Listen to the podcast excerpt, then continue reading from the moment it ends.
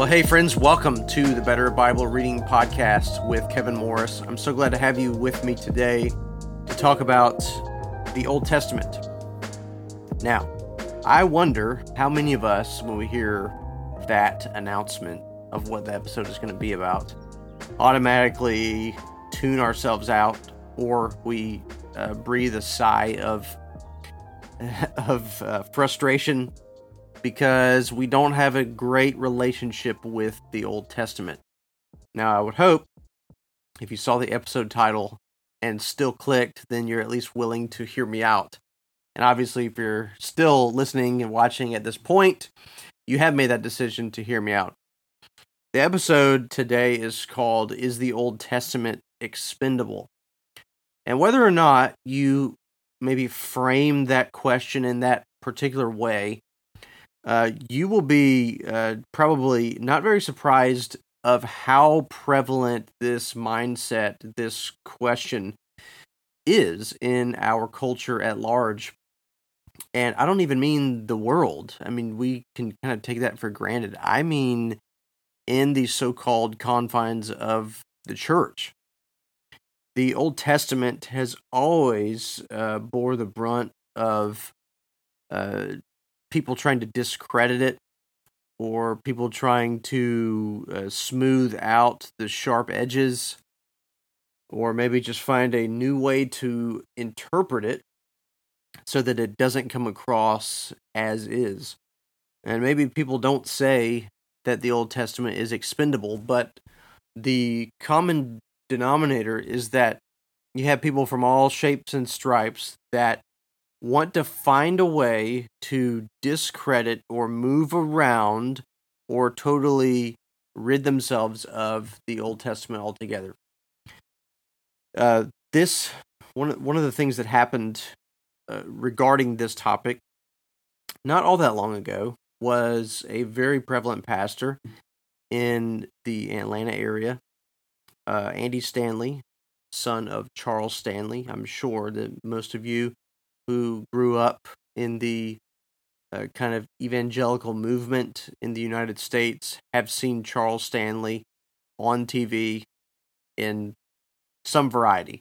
Uh, I mean, he was all over the screen uh, growing up in, in my household, between my house and my grandparents' house, because he was one of those regulars that came on one of the Christian uh, broadcasting uh, channels. Uh, well, his son, Andy Stanley, said to his congregation um, that we need to unhitch ourselves from the Old Testament.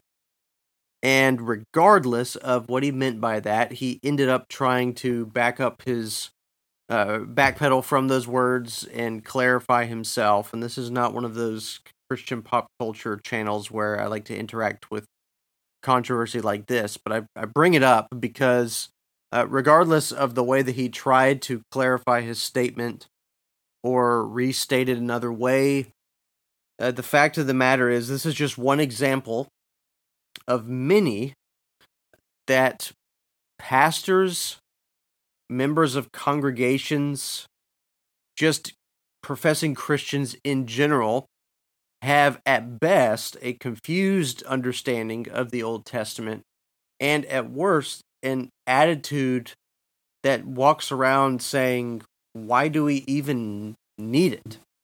And I hope to dispel some of the roadblocks that we come up with in our minds on today's episode uh, to convince ourselves that we could do without the Old Testament. I want to do some critical thinking on this episode to explore whether or not the Old Testament is expendable. And I'm not going to leave you on a cliffhanger, because I would hope that you would know already that my answer is absolutely not. We we cannot treat the Old Testament as, some, as something that's expendable. Uh, we can't do well without the Old Testament. We need the Old Testament. And so I hope to not only show you why, but I hope to maybe interact with what it would actually mean if we took ourselves from the Old Testament altogether. Would we even have Uh, the Christian faith if we did that? So these are in no particular order of importance or alphabetical order or anything like that. I just wanted to interact with a few different ideas on this episode of what that would mean, uh, and hopefully encourage you by the end of this to dig into your Old Testament and to treat it just as much a part of the Bible as the New Testament. Well, having said that, uh, I have to address a very, very unfortunate trend in Christian publications, uh, because I said that you should treat the Old Testament just as much a part of your Bible as the New Testament. But ironically, we have examples. If you walked into a Christian bookstore, if you go onto any uh, Christian publishing website, online store to buy a Bible, you will be able to find a New Testament-only Bible.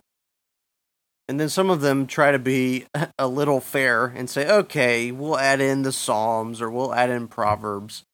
But in general, these are Bibles that are marketed as copies of the New Testament. I have a huge problem with that. I don't only dislike that idea, I absolutely hate that idea. And most of the time, this is part of an evangelistic effort by people where Uh, these little paperback New Testament copies are put into gift bags for outreaches, or we might include them in a children's Sunday school class for new visitors to take home, or you know, something like that. And so we're setting this precedent that the New Testament is what matters, not the Old Testament. We're setting that precedent not to people who are educated in Christian theology and should know better, but we're communicating that to people who are essentially new to the Christian faith altogether. It's like that's the first thing that we show them by our actions of giving them a New Testament-only Bible and say, here is all you need to be concerned with. Now, I would hope that we would at least be able to grant that if we were met with the either-or uh, dilemma of would you rather communicate to somebody truth found in the New Testament or the Old Testament, I would hope that we could all agree that the New Testament in general is going to be more explicit. It's going to be more clear about who Christ is and the gospel and all of the aspects that are important for people in terms of their salvation and relationship with the Lord. This is not a debate as to whether somebody can be saved from the Old Testament versus the New. Uh, we hopefully all agree that the New Testament is going to communicate some of those matters uh, more clearly, more even more concise than what you find in the Old Testament.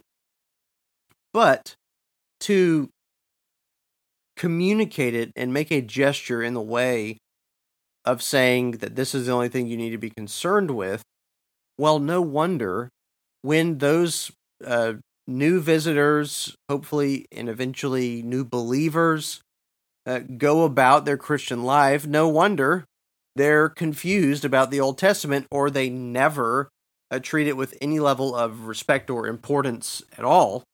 Well, it's because they've been taught that from the very beginning, that it doesn't really matter. And I just scratch my head when I think about this, uh, because, you know, it does remind me an awful lot of some of the errors of church history. I think of uh, Marcion as one example in church history, uh, who was famous or maybe infamous Uh, for his rejection of essentially all of the uh, Old Testament, and he only seemed to uh, appropriate uh, letters from the Apostle Paul. And so he dismissed, uh, you know, even part of the New Testament, but all of the Old Testament, um, and developed his own kind of Gnosticism flavor, uh, which didn't bode well for anyone. It caused a lot of confusion in the early church. And we're now, you know, whether whether or not we agree or disagree with, with the Old Testament or whatever is a whole other conversation. Uh, but when we communicate things in a way that the New Testament is where it's at, Now, the Old Testament is exactly what the name indicates. It's old, it's unneeded, it's outdated. Uh, then we're just opening the floodgates of uh, theological confusion. And so that is not a good uh, starting place, but that is where we find ourselves. The, I, I hate that there is such a thing as a New Testament-only Bible. Give people the entire Bible. Why in the world are we uh, shortchanging them from God's uh, Word, from the books in the biblical canon? Uh, another thing has to do with just the math of it. Uh, this is not a like a hard and fast um, fraction, but if we wanted to equate uh, the Bible in terms of proportions, two-thirds of the Bible, the overwhelming majority of the Bible, if you want to put it that way, in terms of content, is the Old Testament.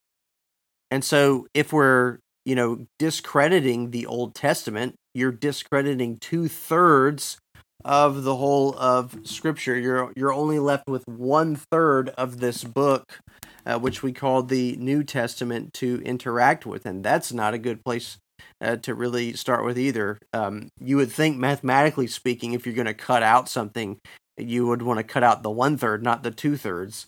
Um, but again, it's it's a sad thing that we approach the Bible in this way, and so there again, if we say that the Old Testament is expendable, if we communicate that by our actions of discrediting it, not having it in these New Testament copies, uh, we're forced to automatically divorce the two from each other, the new and the old.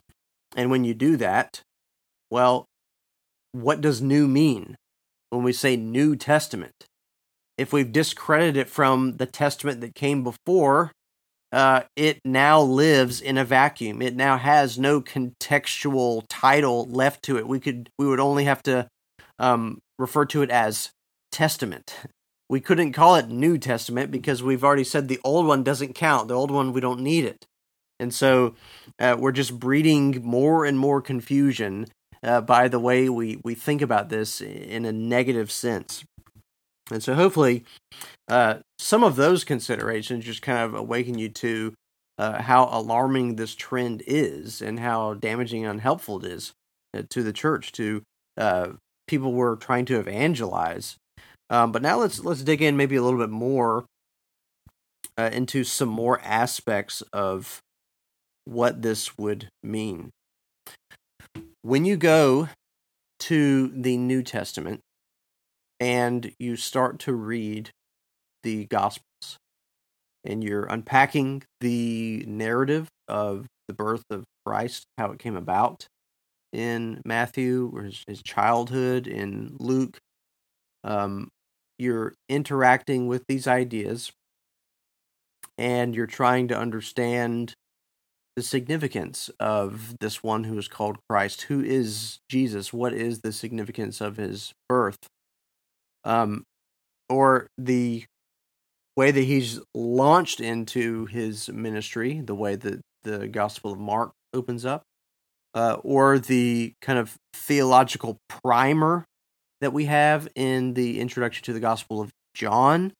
So the different dynamics of each of those four Gospel accounts, the way that they introduce Jesus Christ, is all uh, relying upon the Old Testament. When the genealogy of Jesus Christ is presented to us in the Gospel of Matthew, it automatically locks us in to the Old Testament subject matter. The genealogy makes no sense if we don't need the Old Testament. Those names mean nothing to us. Uh, when Matthew says this took place to fulfill Scriptures, this took place to fulfill what was quoted by the prophet, none of those statements make any sense. None of them hold uh, a square inch of validity in the balance of our argument for the Old Testament if we're saying that the Old Testament is expendable. But then they make the New Testament completely ir- irrelevant because those statements now mean absolutely nothing. uh, when Jesus comes in the Gospel of Mark, and he says the the time is at hand. Uh, repent and believe in the gospel. Let me read you the entirety of that passage. This is found in Mark chapter one, where Jesus begins his ministry. The Gospel of Mark starts out with uh, the uh, prophet um, John the Baptist, and says this. This is the very beginning of the Gospel of Mark. It says, the beginning of the Gospel of Jesus Christ, the Son of God, as it is written in Isaiah the prophet. You can get no further than verse two before the Old Testament is cited in the Gospel of Mark. And this citation from the prophet Isaiah is a citation of the coming of John the Baptist. Not only does this come from Isaiah, it also comes from Malachi chapter three. Behold, I send my messenger before your face, who will prepare your way, the voice of one crying in the wilderness, prepare the way of the Lord, make his path straight. That's how Mark introduces John the Baptist, by citing the Old Testament. Again, we're automatically linked to the Old Testament. You can you can get no further than a verse and a half into the Gospel of Mark, which is the shortest and most compact of all the Gospel accounts. You would think if Mark is going to the trouble of giving us a Cliff Notes version of the gospel account, you know, compared to something like Matthew or Luke, um, that he would cut things that wouldn't matter as much. He would cut things that he could he could say in a more concise way. Uh, he doesn't take that approach when it comes to the Old Testament. He automatically links us to it. He thought enough to leave it in there. And then Jesus says in the same uh, passage, the first recorded words of Jesus in the Gospel of Mark, that Jesus says this, the time is fulfilled and the kingdom of God is at hand. Repent and believe in the gospel.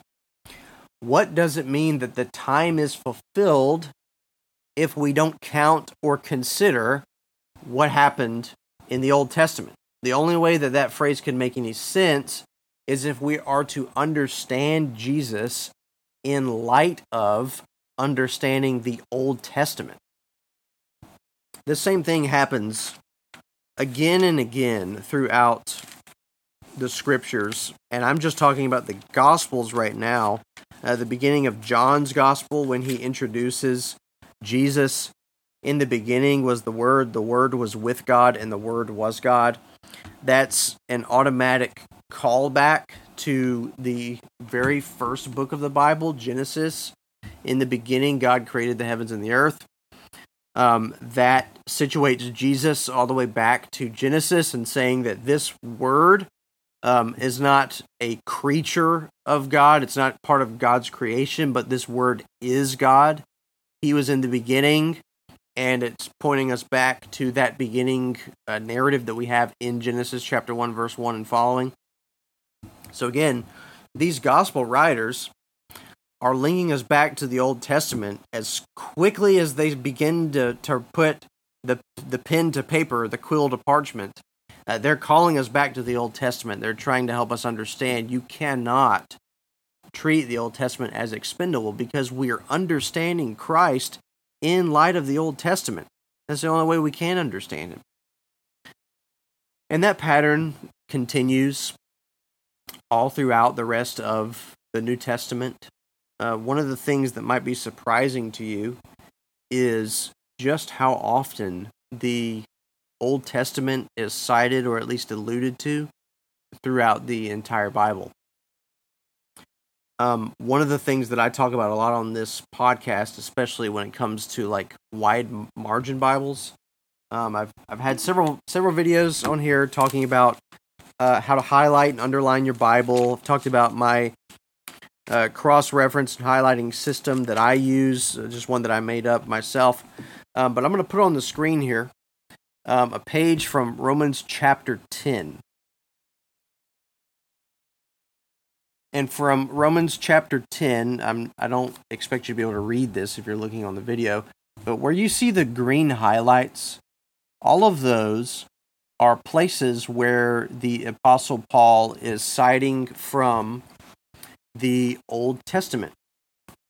And I have made a rule that whenever um, I'm going through the New Testament, I'm doing my highlights, that any time a, an Old Testament passage is quoted, I highlight it in green. And that gives me a visual marker to see where these writers are explicitly, directly interacting with a passage or set of passages from the Old Testament. And the beauty of this is the more you do it, you finish one book, let's say you finish Romans, you move on to another book, you rinse and repeat that pattern until you've worked your way and highlighted your way through the entire New Testament.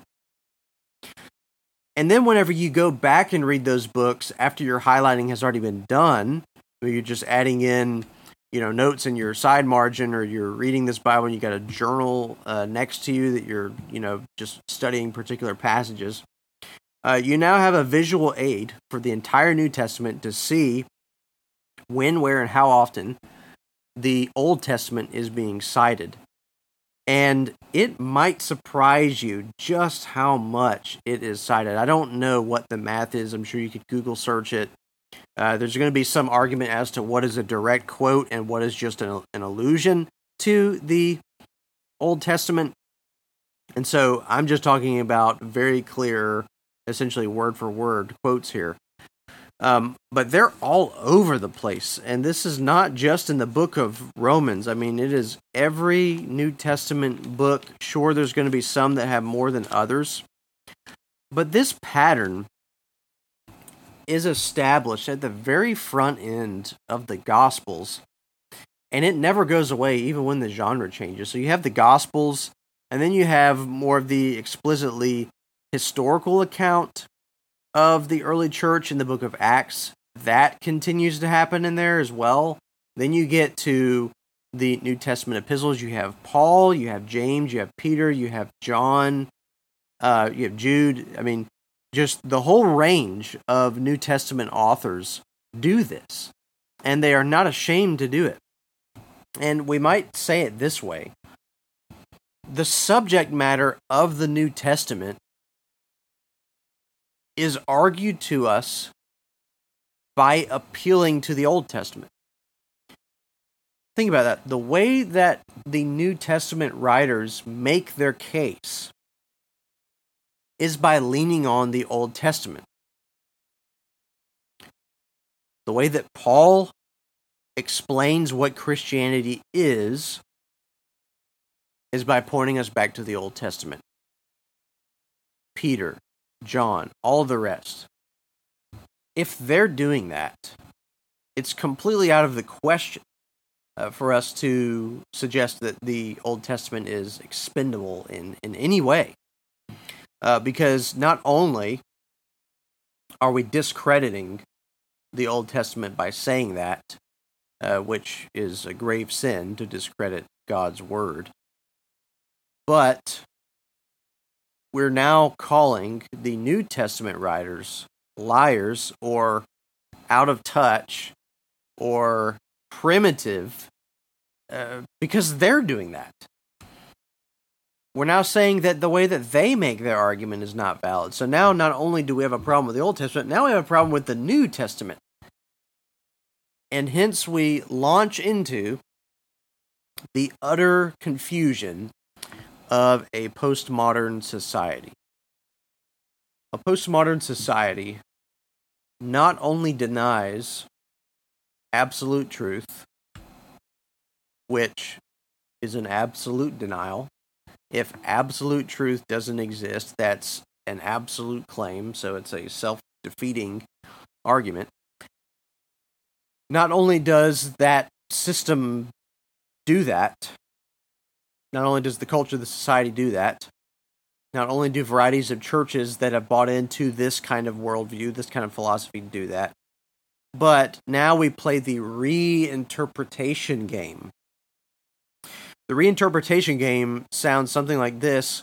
It doesn't matter what the author intends because the content is timeless. It's able to be bent and manipulated and repurposed to suit our own needs. We can do that with the Old Testament, and as long as we can do that with the Old Testament, we could say it's valid because now we can allegorize uh, certain historical accounts. We can say that they never happened in history. They just have a message for us. They teach us an ethic of some kind. Uh, there's no issue with how something depicts God. Uh, it could contradict itself between the Old and the New Testament. That's no problem because, after all, everybody's just trying to give their own spin on who God is. And when you read a passage and when I read a passage, uh, there is no absolute truth that we're trying to arrive to by what the author intended when they wrote this, or authors. It has more to do with how I feel about it, what it motivates me to think about. So we use it as a launching point. We don't use it as the destination point. Uh, we just use what the text says as a way of moving on to our own ideas.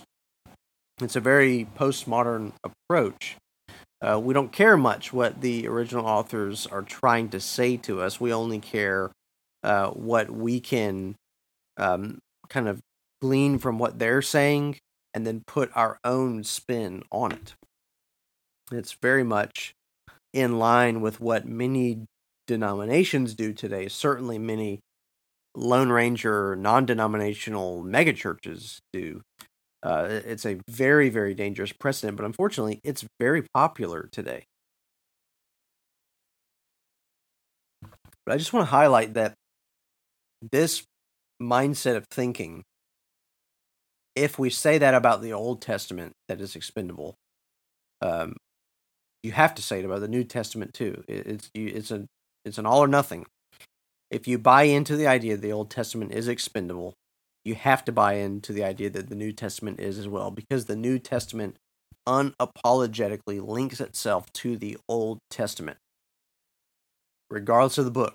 This is how it works.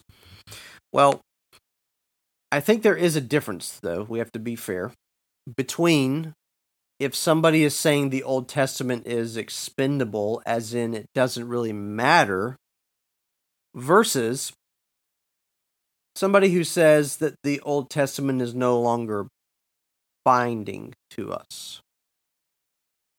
One argument you might hear somebody make if if you're talking to them and you try to argue for the importance of the Old Testament, Um, they will most likely turn the tables on you and say, oh, so you're saying it's okay for us to stone our children to death. Oh, you're saying it's okay for God to strike somebody down because of some seemingly mild sin. Oh, you're saying that we should still continue animal sacrifices. Uh, that's kind of how the argument goes. Uh, the problem is, what that argument is doing is it's interacting with two totally different ideas. Uh, they do have some overlap, but they are different ideas. Uh, one is saying the Old Testament is expendable, it doesn't matter. The other is saying the Old T- Testament is no longer binding. And to be fair, there there is a lot to say about clarity here. Uh, because... There are ways in which the Old Testament is no longer binding. We do not have animal sacrifices anymore. We are not under the theocratic system that Israel as a nation was under during the time of the Old Testament. Uh, we are not called and obligated to fulfill the same exact things that Israel as a nation was called to do, such as Uh, going into the land of Canaan and putting all of those people to death and reestablishing the land. Like, we're not called to do those kind of things. And of course, you know, Jesus says that uh, his kingdom is not of this world, and uh, it is not a flesh and blood endeavor. Uh, he shies Peter away from picking up the sword and, you know, promoting the kingdom by force and by violence. That is not what Christianity is. But that does not negate the subject matter that we have in the Old Testament. Whether or not portions of the Old Testament are binding for us today does not make or break the validity of having and reading and understanding the Old Testament today. In fact, everything we interact with in the Old Testament is not explicitly written for you and I, but the same is true about the New Testament as well. We may feel like we're much closer to home with the subject matter of the New Testament, and that's probably because we associate ourselves, as modern people, with the word new. So you find the word new, and you automatically say, oh yeah, that's that's the one that correlates to me because that's the newer of the two. But we're still two thousand years divorced from the contemporary time of the New Testament. two thousand years is a long time. We are at a distance from the New Testament. And so we shouldn't pretend um, like we're really close in time to the New Testament, and the and the Old Testament is just way, way, way further back. And now it is further back than the New Testament, uh, but we're not talking about the difference of uh, vastly removed from the Old and just a little bit removed from the New. Now, we're a lot removed from both of them. And that matters uh, because when we think about the flow from the Old to the New Testament, um, the, the time of Christ was the initial overlap of the two. In other words, if you were alive during the time of Christ, you were alive technically during the time of the New Testament and the Old Testament. Uh, just speaking in terms of timeline here. And so you would automatically think, if that were you, um, that there's no great divorce between the two. Uh, you're living in the midst of the two, of the transition. And so you wouldn't associate yourself with the new and far removed from the old. Um, they're both uh, organically connected to each other in that way. And you experience that because you're alive as a contemporary. So we think about it that way, it makes even less sense uh, that we would consider the two at odds with each other. The, crush, the question really would migrate to what is still binding in the Old Testament uh, versus the New, now that we have the New. And I think the Bible is is clear about that. I think when we think about the threefold use of God's law, which is really the summary of the entire Old Testament, um, there's a way that we can uh, distinguish it. Um, I, I said the threefold use. That that was a, a something that John Calvin talks about as the three different ways to use God's law. But let me actually uh, walk back my statement, because I didn't mean to say the threefold use, but I meant to say the three different categories of God's laws. So you would have the moral, the ceremonial, and the judicial. Um, let's work those in reverse order. The judicial refers to that theocracy, that um, Israel and Yahweh, their God. So Israel has a set of commands given to them that apply to Israel as a nation state, as a people group. Um, it functions as the way they are to build their society, and it has uh, certain laws tied to it um, that terminated with the termination of that system. And especially because Jesus comes and fulfills those as the true Israel, as the true Son of God. We move to the ceremonial.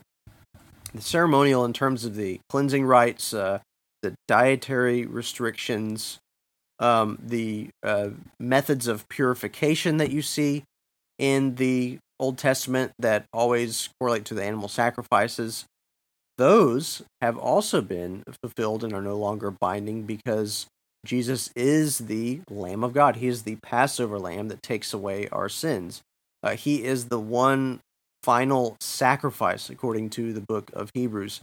Uh, he is the one that has been the propitiation for our sins, and so that we don't need any more sacrifices. We don't need any more blood shed. We don't need any more sprinkling. We don't need any more purification methods, because Jesus fulfills all of that and stands in the gap for us as our great high priest at the right hand of God. So the judicial and the ceremonial are no longer binding. But that leaves us to the moral law of God.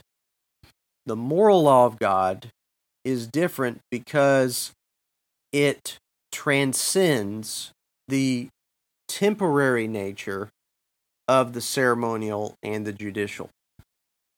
Now, the ceremonial and the judicial, if you were to read Exodus, Leviticus, Numbers, Deuteronomy, if you were to read those, you would see that the judicial and the ceremonial laws are derived from the moral law of God. But the way that we could summarize the moral law of God is by looking to the initial way that God communicated his law to his people, and that is the Ten Commandments. The Ten Commandments are a great place to go to to see where God's moral law is summarized for us. And in fact, you'll see some callbacks in the moral law, in the Ten Commandments, that go before uh, Exodus chapter twenty. They go back to creation itself. Uh, the principle of keeping the Sabbath holy, for example. Uh, the sin of murder when Cain kills his brother Abel. How do we know that's wrong? Because that's a uh, transgression of God's moral law. It's not that it was no. It's not that it wasn't in effect yet until you got to Exodus twenty, and certainly today it's not as if it's not in effect anymore. The moral law of God can further be summarized not only by the Ten Commandments, but by breaking up the Ten Commandments into two tables. Laws pertaining to God and laws pertaining to our neighbor. And of course, if you read not only the Old Testament, but the words of Christ in the New Testament, you find that perfect summary of the moral law, the summary of the summary, in two great commandments. Love the Lord your God with all your heart, soul, mind, and strength, and love your neighbor as yourself. Those are the two great commandments, and they summarize every commandment in the Old Testament. If you never break those, you'll never break any of the other commandments that you come across. That's what I mean by saying that they're all derived from that. So those are still in effect. Those are no less relevant for us today than they are, or than they were in the Old Testament.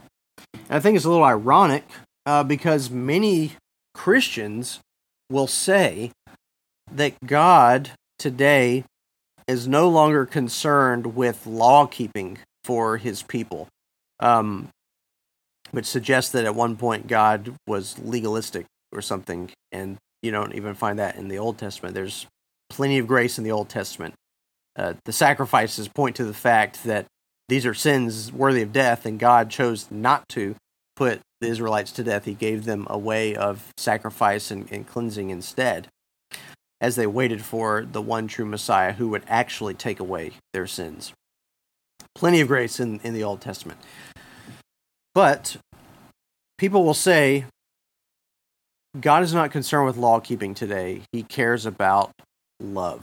He wants us to have love for him and love for our neighbor. Love God, love people. There's the summary that you find by many people in the church today, and they promote that as if that's a new concept. But it's not a new concept. It's the summary of the law of God. It's the summary of what the Old Testament teaches in terms of how God's people were to live. And the New Testament writers pick right up on that, and they bring it into the New Testament subject matter. We are to love God and love our neighbor. It is all over the place in the New Testament. I say that not to give people a hard time, but just to emphasize that even what we talk about as a kind of summary way of living as Christians, love God, love people, even that basic statement, we had to borrow from the Old Testament. We're still not away from the Old Testament. We still have not unhitched ourselves from the Old Testament. We're going to have to reinvent the wheel entirely if we want to do that, and then we'll have no message left to give to the world. Uh, we won't even be able to say things like, uh, love God with all your heart, soul, mind, and strength, and love your neighbor as yourself. We wouldn't be able to do that because we're borrowing it from the Old Testament. So, is the Old Testament expendable? Absolutely not. These are just some general things that I want you to think about, because if we put put it in front of ourselves enough of the importance of the Old Testament, how much it's used in the New Testament, how much we depend upon it for clarity, how much we borrow from it when talking about the way we are to live as Christians, we will realize that we need it.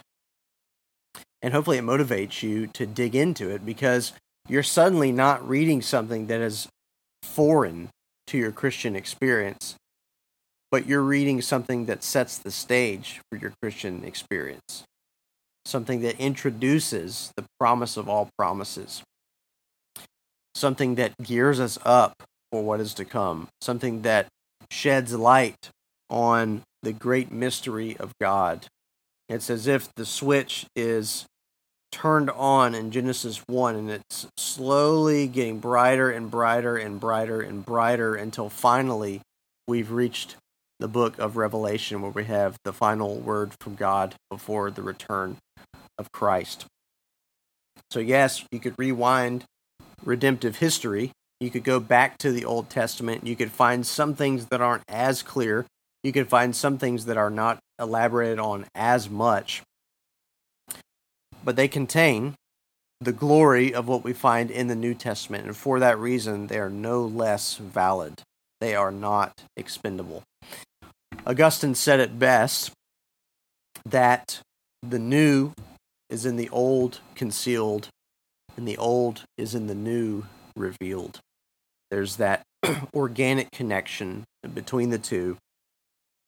And I hope that this does motivate you to interact with the Old Testament, uh, because you'll find that you're in good company when you're reading. You'll find that you're reading the very scriptures that Jesus preached from, that the apostles were utilizing when they were writing their New Testament books, and suddenly it all starts to make sense in one grand story that God is telling, that God is orchestrating, and that ultimately God is fulfilling in Christ.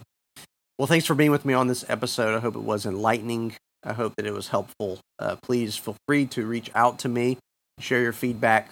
If you have any particular questions about the Old Testament, I'd love to cover some stuff on this in a future episode. This is just scratching the surface, but I want to have this little conversation, and I do hope that it was beneficial for you. Well, I'll see you all in another episode real soon, but until then, take care.